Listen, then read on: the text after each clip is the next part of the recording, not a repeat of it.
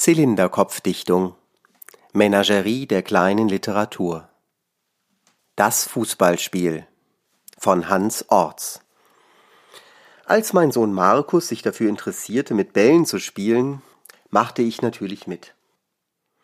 Ich habe einige Jahre aktiv Fußball gespielt, und so freute ich mich, wenn Markus mit dem Ball zu mir kam.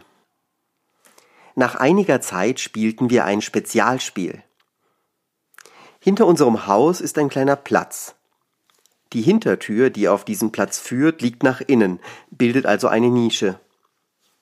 Das war unser Tor. Wir spielten beide dann gegeneinander und schossen aus jeder Lage und aus jeder Entfernung auf diese Tür. Und wer zuerst zehnmal in die Nische getroffen hatte, war Sieger. Für Markus war das immer eine tolle Sache. Mit viel Begeisterung kämpfte er um jeden Ball.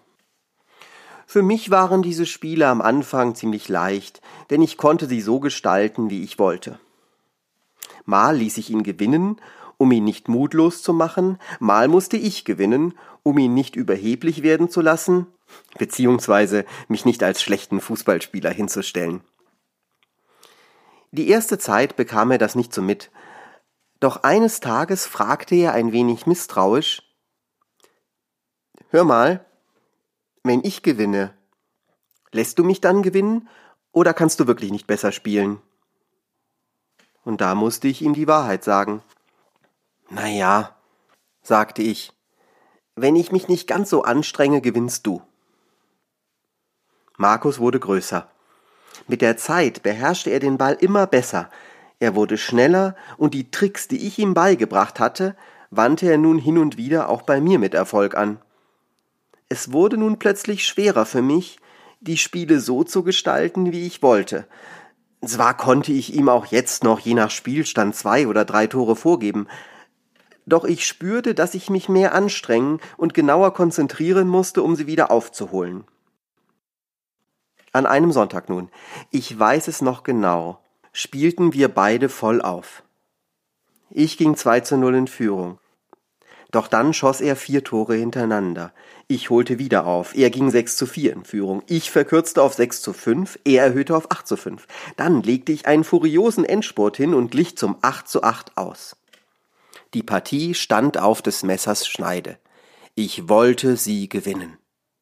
Deshalb ließ ich meine ganze Kunst des Fußballspielens aufblitzen. Doch sie reichte nicht. Markus gewann 10 zu 8. Er sprang hoch und freute sich. Das war knapp, sagte er, aber ich hab's geschafft. Für einen Augenblick stand ich ganz ruhig da.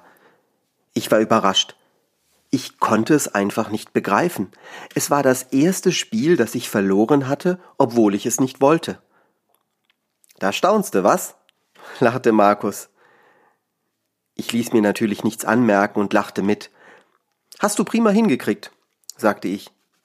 Besonders die letzten beiden Tore waren klasse. Ich konnte es immer noch nicht fassen.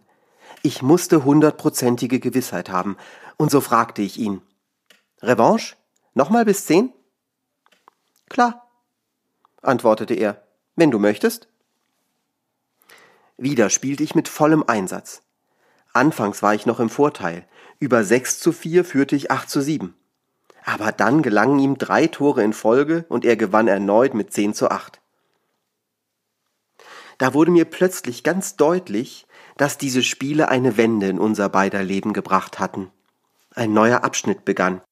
Markus, dem ich von Kindheit an das Fußballspielen beigebracht hatte, war ab heute seinem Lehrmeister überlegen.